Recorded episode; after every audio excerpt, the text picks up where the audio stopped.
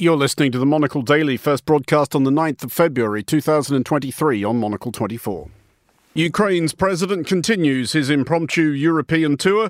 Australia realises that allowing Chinese made spy cameras on government property might not have been that bright a move. And French winemakers appear to have trod too many grapes. I'm Andrew Muller. The Monocle Daily starts now.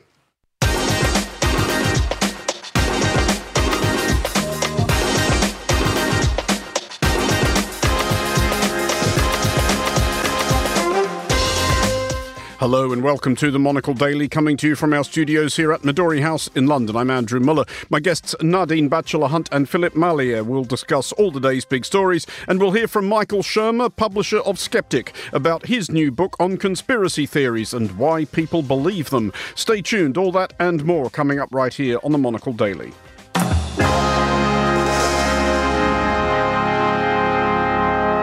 This is the Monocle Daily. I'm Andrew Muller, and I'm joined today by Nadine Batchelor Hunt, broadcaster and political correspondent, and by Philippe Marlière, professor of French and European politics at University College London. Hello to you both. Hello. Hello. Uh, Nadine, first of all, you have a new job since we last saw you. Yes, I'm a I'm po- um, politics reporter at Politics Home. So I started on Monday. And what has that actually involved so far? Um, largely trying to set up lots of meetings with, with lots of MPs and special advisors and that sort of stuff. So just getting my teeth stuck into the secret world of Westminster, of all the whispers and how everyone communicates there. Are you going to go and try try to go through the entire House of Commons in alphabetical order? It, there's a temp, there's kind of like the perfectionist in me kind of thinks, well, I just want to tick them all off because what if I've missed somebody? But there's so many, and then you know, for every MP, there's a press officer or a SPAD or whatever. I'm just sticking to my interest areas at the moment. But who knows? Maybe I can set a record and meet every single one. Um, I'm not sure I'd wish that on anybody. Um, Philippe, you are about to go hiking or walking or sauntering or strolling in Italy? Yes, pretty soon, and I really look forward to it because I've been very much London based the past few weeks, if not months, and very much into sinking into university routine. So it's a nice trail with my best friend, which is always nice. Uh, three days uh, near Pescara in uh, the east coast of Italy, and it's a kind of a three-day walk along, you know, along the coast. So. Uh, I think it's a nice prospect. Been making all the bookings. Are you confident you'll still be best friends after three days walking together? We shall see. It's a big, it's a big test. We will we'll have lots of time to to discuss things. Yes, absolutely. Uh, well, we will start the show proper with the brisk European tour currently being undertaken by Ukrainian President Volodymyr Zelensky. From London earlier this week, he has swung by Paris and proceeded to Brussels. While Zelensky's addresses have, as always, been astutely tailored to his audiences, they have been short on subtext. Ukraine wants more weapons to fight Russia at the front and greater sanctions on Russia to eat away at its assault from the rear. Speaking to the European Parliament, he made the point, not for the first time that his country is fighting a continent's war for it. Here is some of what President Zelensky had to say. The horizon never stays clear for a while. Once the old evil is defeated, the new one is attempting to rise its head. Do you have a feeling that the evil will crumble once again? I can see in your eyes now we think the same way as you do. We know freedom will win. President Volodymyr Zelensky of Ukraine speaking to the European Parliament. Um, Nadine, am I right in thinking you were at the Westminster Hall speech? Yeah, I was. It was kind of a weird day because no one knew it was going to happen. So everyone in Westminster had their days planned out, and then it was like suddenly, oh yeah, by the way, the most significant geopolitical leader in the world right now is about to make a visit. So everyone was kind of running around uh, Westminster, and the kind of the Speaker of the House was trying to encourage as many people to get into Westminster Hall as possible to go and watch um, his speech. And yeah, it was kind of surreal. You know, he stood on the steps of Westminster Hall, and there's this massive stained glass window, and um, and there were like you know absolutely packed staffers, like MPs, employees, like were queuing around the block to try and get in because it was like, it was kind of like a last minute kind of concert vibe. Like everyone wanted to see him. Um, but yeah, it was really rousing, and I think the helmet thing when he got this helmet Hmm. out was a bit of a. I don't think anyone expected that. No one really knew what to do about it This it was the fighter pilot's helmet he gave to the speaker. Very subtle, um, subtle request for more uh, planes. But yeah, no, it was very, very very historic, and you did feel like you were really part of history. I was also in the room when um, he gave his first address to Parliament via video link, so I also saw that. Uh, that was really cool, but obviously to see him in the flesh and actually understand him this time because when he gave his speech to Parliament last time, this uh, us mere journalists weren't allowed headsets, so we just had to sit there and watch him talking Ukrainian, and I had no idea what he was saying. So it was nice to understand what he said this time. Um, I, I, have myself been in the room at one of his video linked uh, addresses. He was in Kiev. I was at the uh, Globsec conference in Bratislava last year, and and I mean, it seems weird in that context, Philippe, to think of yourself as being part of an audience because basically anybody who wants to watch this on a laptop right now is part of this is getting as good a view as this as I am. In fact, probably a better one because that hall was absolutely packed to the gunnels. I could barely see a thing. But when you think about Zelensky as as a communicator, uh, Philippe, it's, it's something he's clearly very good at. Is he just one of those natural communicators? Some people have it, some don't. Or is there something about his particular circumstances which is giving him gravitas? Would any president of Ukraine in this situation be attracting quite the same notices? He is certainly a very good communicator. I think uh, it's well, very well known. He, he, he was a stand-up comedian before mm. embracing a political career, although he was a was a comic, so probably and now he needs to to sort of embrace more serious topics.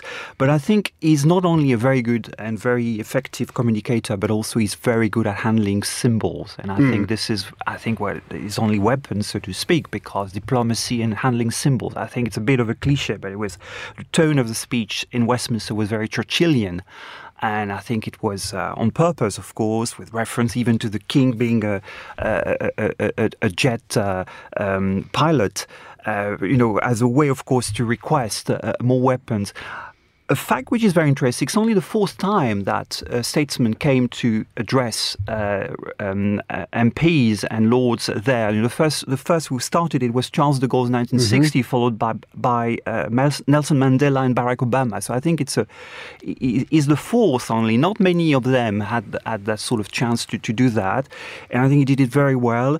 And um, so I suppose he is he's a good communicator because, of course, uh, the situation detects him to be to be a good communicator. He, he, can't be he can't be a poor communicator. He can't afford it, but I think he's very good. Also, he probably must have very good speech writers mm. because mm. I think uh, the, the, speech when you read it, I wasn't there, and I think probably I didn't have the chance of you know attending it. But when you attend it, or simply when you watch it, I'm a political scientist, but you, you can't help you know have feeling very strong emotions. You know, you set aside your your normally the, the kind of objectivity you must maintain when you sort of try to interpret the political actions in, in, in the making, and you, you're just uh, struck how, good he is and how impressive he is. Um, Nadine, the bigger question um, is he going to get what he wants? Specifically, want what he wants is F 16s, and, and that is a big commitment because Ukrainian pilots will have to be trained to fly the things.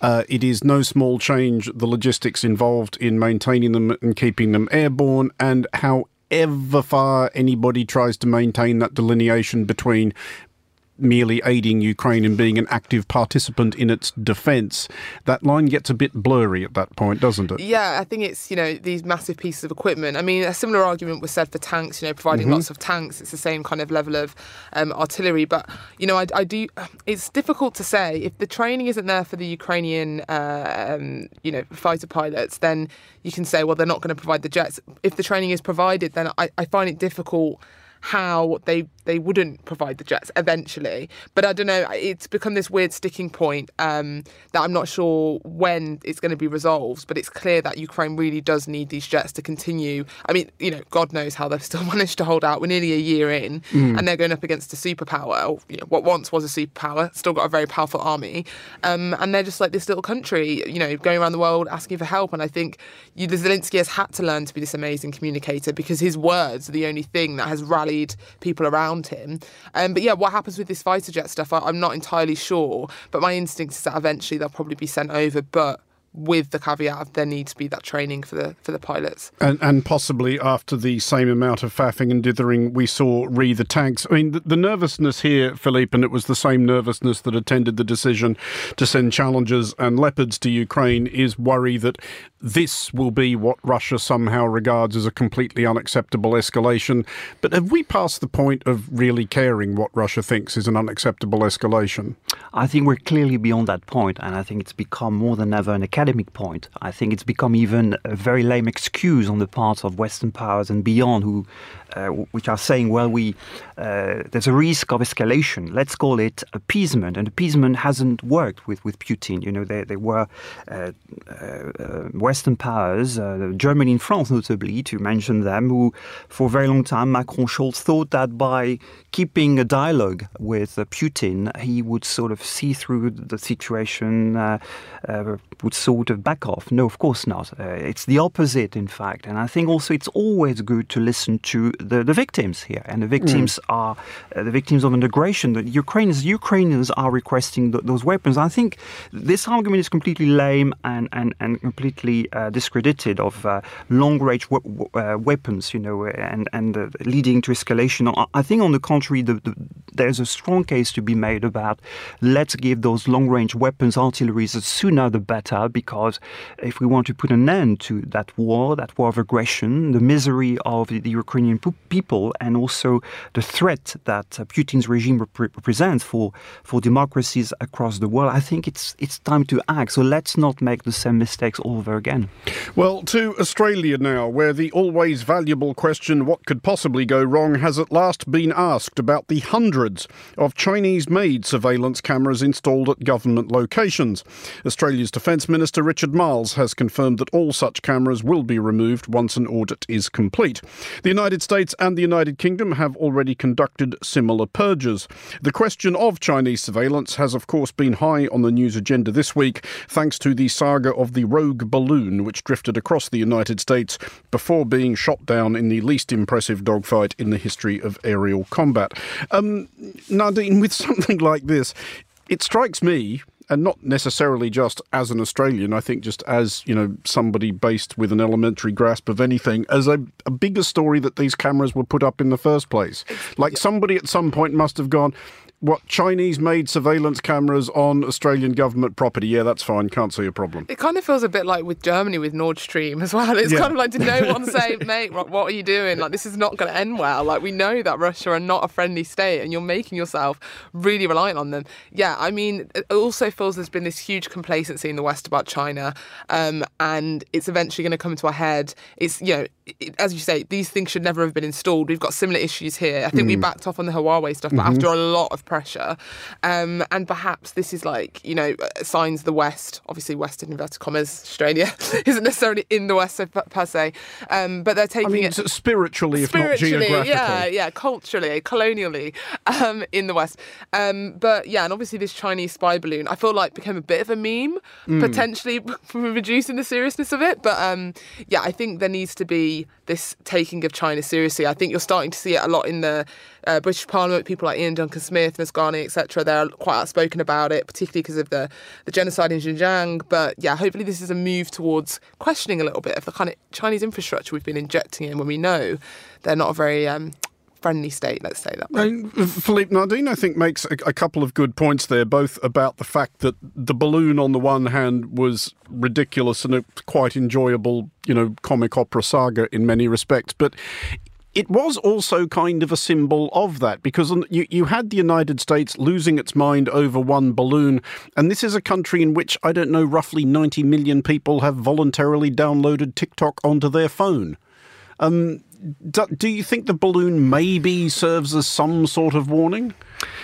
Absolutely. I think what, what really struck me is the time it uh, taken by the U.S. government to finally uh, shoot it down. You know, it days. You know, the, the balloon was able to to be in U.S. the, the, uh, airspace. The, point was made quite eloquently by Pete Buttigieg, the Secretary of Transportation. That I mean, it was big, and when it came down, the debris field was seven miles across. Okay. So you don't you don't want that landing okay, on someone's fair enough. house. So they, they have to to, to, to, to, to yes, of course.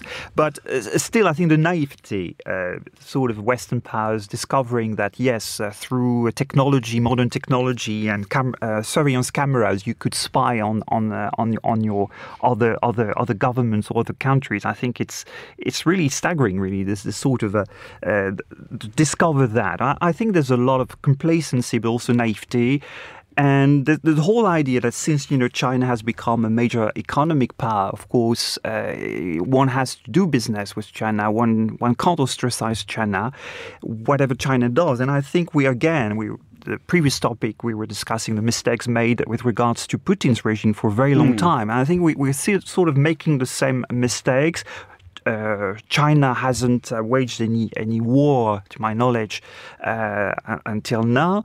But I think on the economic front, you know, there's a lot of mistakes which have been made, thinking that you know because uh, we uh, sort of uh, uh turn a blind eye to to sort of certain malpractices of of China, uh, notably uh, with regards to to, to sort of industrial spying on, on, on other states. I think it's it's a big mistake. Yes, and I think well probably it's the beginning of the end, beginning of the end for for China spying on through its technology because I think we had the same story a few months ago in the US and in the UK as well. I think hmm. the UK finally withdrew a number of uh, surveillance cameras which were uh, Chinese made. Indeed. And in very very sensitive areas, in, uh, in governmental areas. So uh, I, I think, think. including in fridges as well. I think there was a concern that a lot of the tech that have been installed in things as, as simple as fridges could also have been hacked by. That was a story I, mean, I discussed on a radio. I mean, radio it, it, it, take, it takes us into another subject, but I, I am absolutely lost as to why anybody should need or want a refrigerator which has the capacity to communicate with the outside world. Yeah, I think some of them you can get Facebook on or something. yeah, I, I, I basically just want my fridge to keep the milk cold and not explode. That's that's that's really all I ask. Um, but Nadine, we've been complacent about Russia as we've been about complacent about China for the same reasons, haven't we? Because it was convenient and cheap for us to be complacent about them. Yeah, well, that that's exactly it. I mean, the security services have been warning about, particularly with Russia, and Russia really hasn't been shy about you know pushing the boundaries. You know the Alexander Litvinenko stuff, Salisbury poisoning, like you know the the various invasions they did. No one seemed you know um, interference with elections.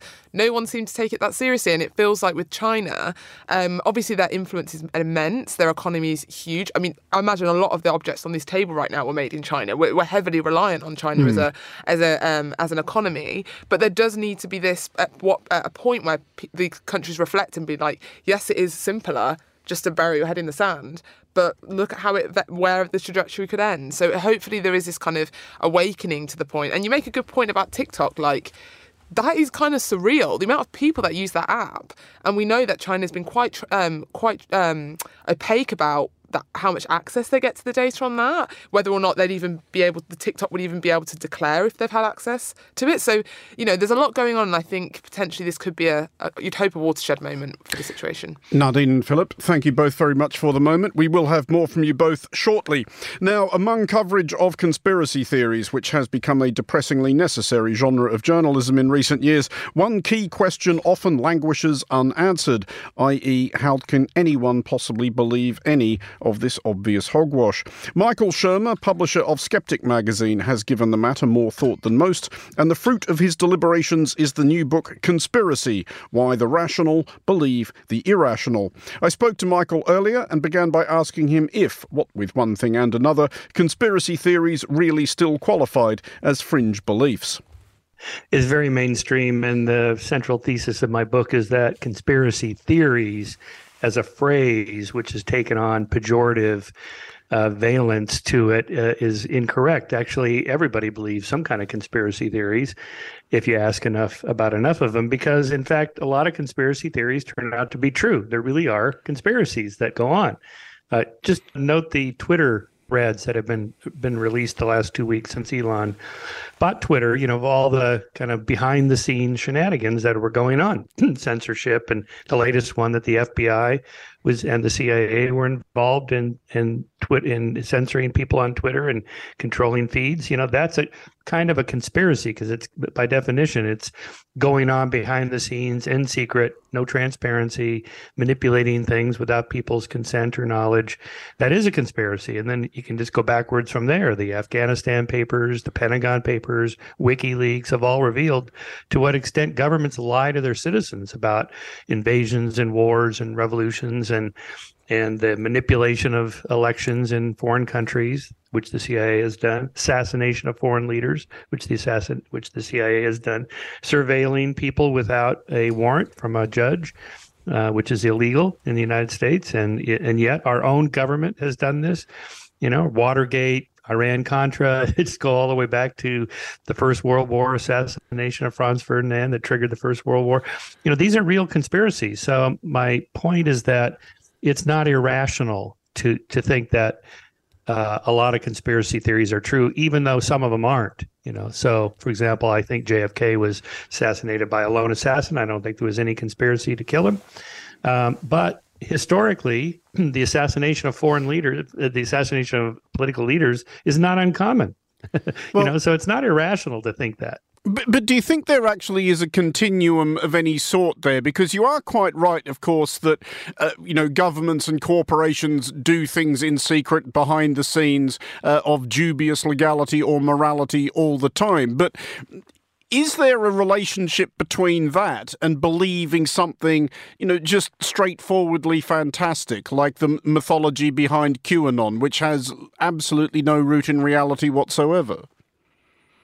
Indeed there's a spectrum of conspiracy theories and this is one of the ways we have of determining which ones are true or false or indeterminable. I have a whole chapter on i call the conspiracy detection kit. So the grander in scope it is the less likely the conspiracy theory is to be true you know like volkswagen conspiring to cheat the emission standards in europe. That's a real conspiracy but it's very narrowly focused. You know they just want to make more money. Uh, or you know some uh, government agent uh, agency manipulating a foreign country election to favor the dictator that that's favorable to our interests. That's a very narrowly targeted conspiracy. But if you're talking about you know bill gates wants to take over the world or you know george soros wants to monitor everybody on the planet or manipulate wars you know these are just not likely to be true because they're so grand because that's not how the world works. No one can control the economy control politics control the world. It's just impossible. So and also the more people that have to be involved or the more elements that have to come together just right for the conspiracy to be true, um, the less likely it is to be true. Because again, people are incompetent; they can't keep their mouth shut. You know, whistleblowers, insiders tell people what's really going on. You know, WikiLeaks is an example, or the Pentagon Papers, whatever. We find out about uh, things that are going on. So here we are, you know, t- over 20 years after 9 11, and the 9 11 truthers are still m- making the argument that the Bush administration was in on it. Well, who? Who was in a name names, right? Not one person has come forward that you know broke up with or divorced their spouse and and, and, wants to uh, blow the whistle that you know he, he, was in on it. He planted the explosive devices in the World Trade Center building, or the you know WikiLeaks. There's some documents showing people that were paid to plant explosive devices in the World Trade Center. But there's nothing like that. So that tells us that you know that that conspiracy theory is very likely untrue. Same thing with QAnon and, and those. Well, indeed, it's not it's not my own original observation, unfortunately, but it has been pointed out that it would be literally cheaper and easier to put people on the moon than construct a vast conspiracy to pretend you had when you in fact hadn't. But I, I did want to ask, following on from that, on the basis certainly of your own plentiful interactions with conspiracy theorists, is when we're talking about the really out there stuff, the QAnon stuff, or the idea that the Clinton family is running a sex trafficking ring come murder incorporated out of a Washington, D.C. area pizza parlor.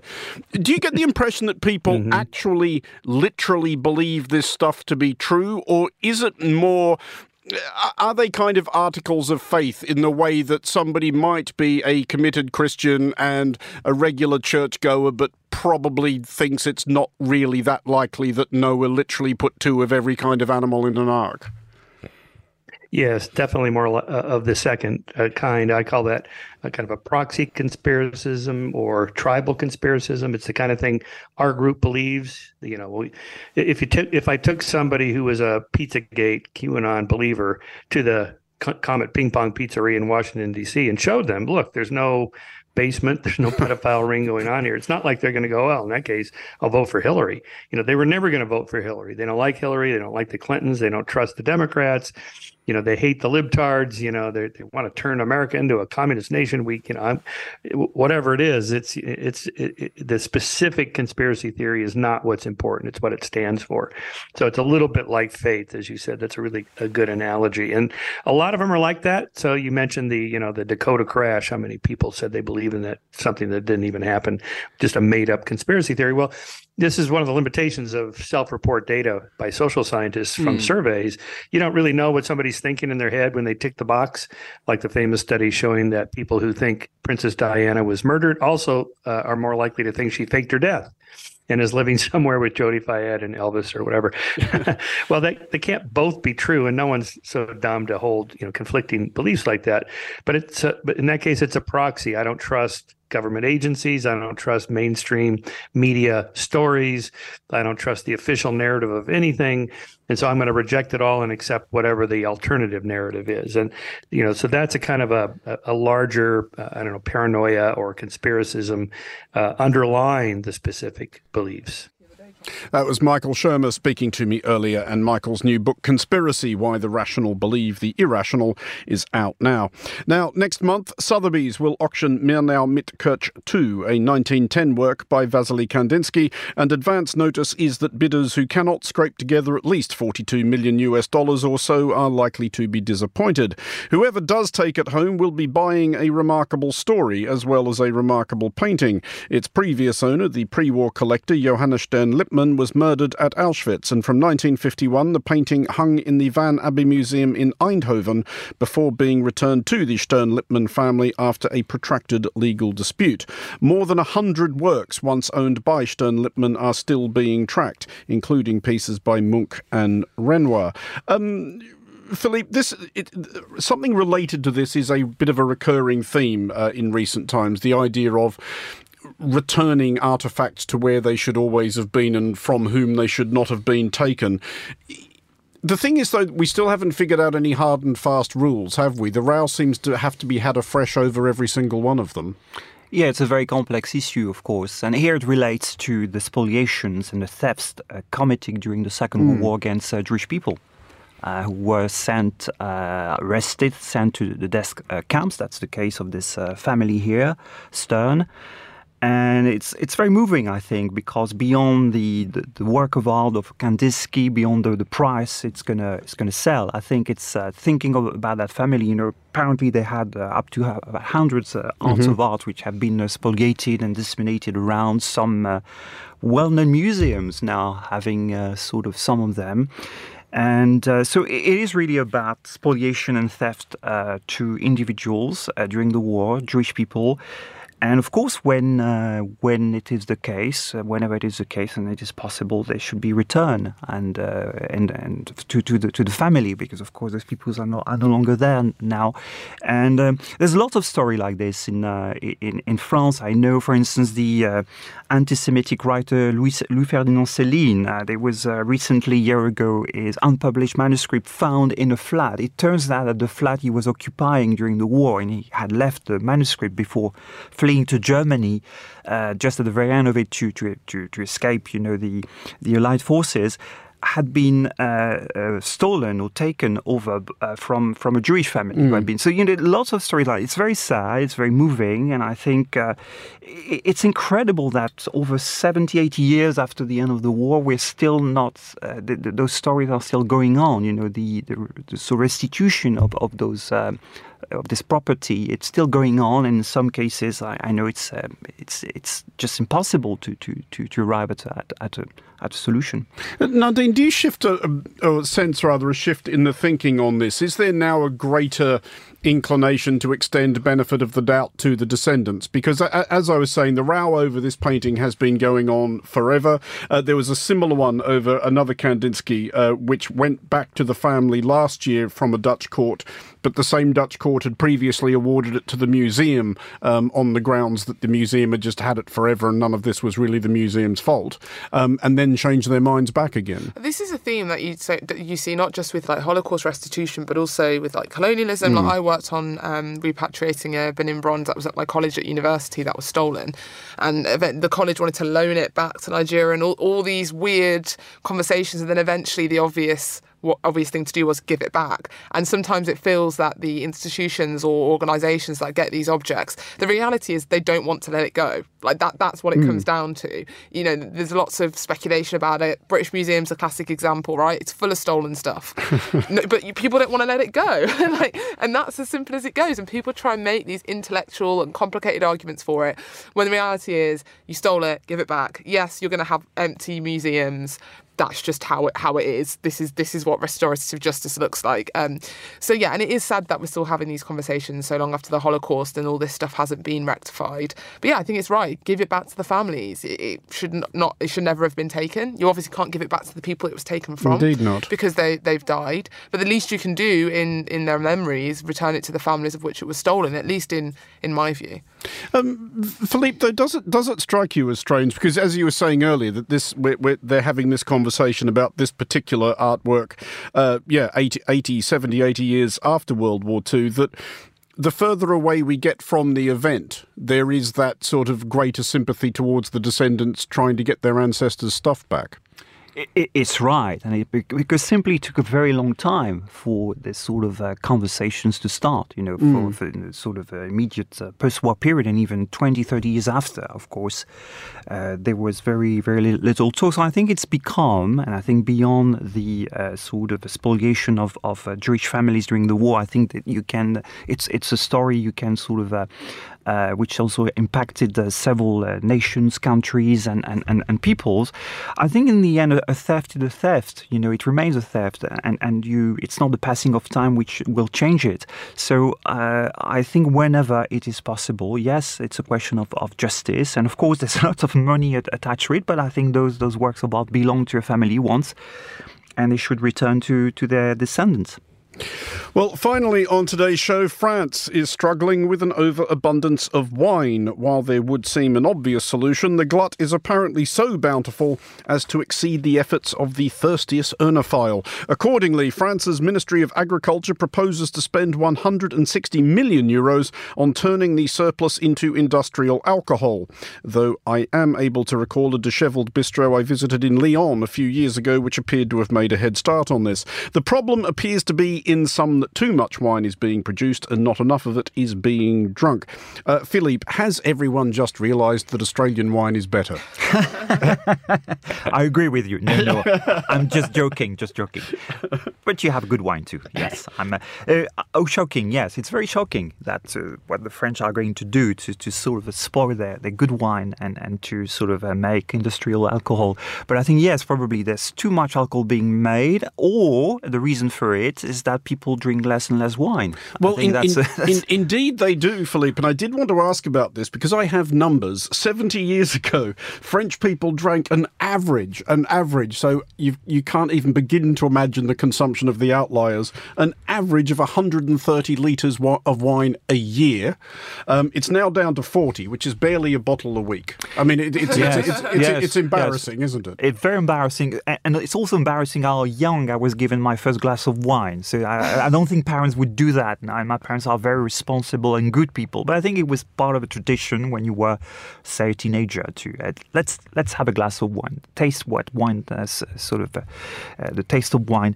And yes, I think there's something. I, I, learned a lot about wine when I was in France. I, am sort of less interested now in it. I think wine, people drink less wine, including in France. I think youngsters tend to go for different types of alcohol. Not beer is also very fashionable, and and so I think that's probably the reason. And, and also there, France has been facing the competition of other mm-hmm. nations mm-hmm. now, I think. And I think probably took them a while before acknowledging that yes, all the all the countries could make good wines, notably Australia and uh, the New World and uh, America and Latin America. And probably yes, if you look at the UK, uh, because of the taxes, French wine is very expensive. Uh, so yes, there's competition, and it's uh, the, the, what I think probably I, I had this that conversation with wine producers in France, and I, I was explaining to them, you know, there's big competition outside of France. Don't think people will naturally go to the French wine. It's expensive, so make sure that the wine you produce is good. Uh, Nadine, another curious number that I have discovered while researching this is that red wine sales in French supermarkets are down 15% in a year, which is a, a shocking uh, fall off. But it's a much greater decline than the 3 or 4% recorded by white wine and rose, both of which are hideous.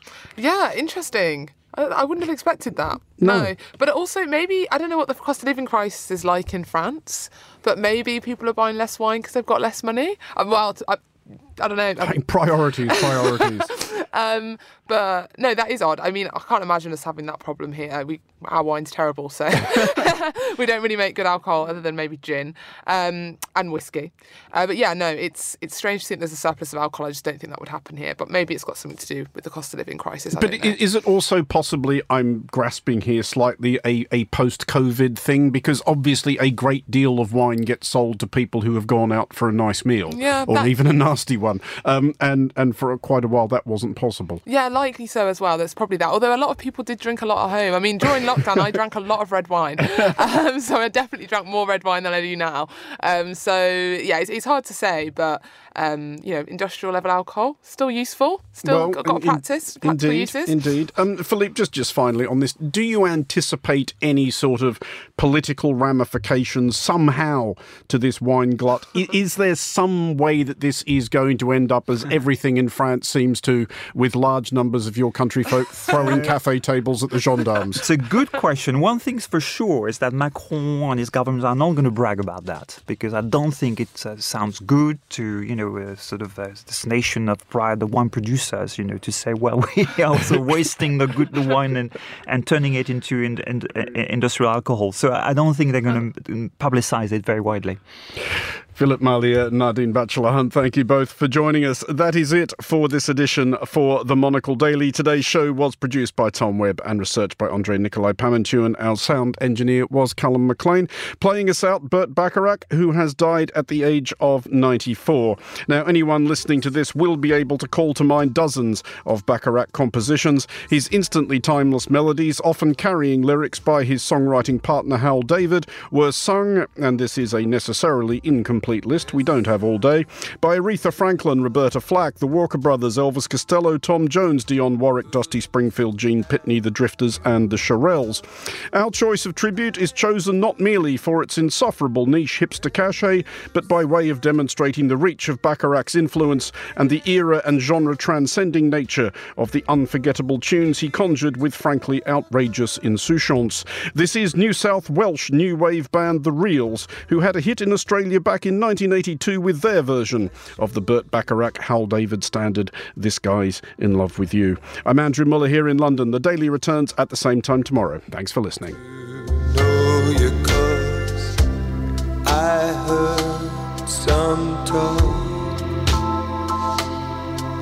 They say you think I'm fine. Yes, I'm in love. And what I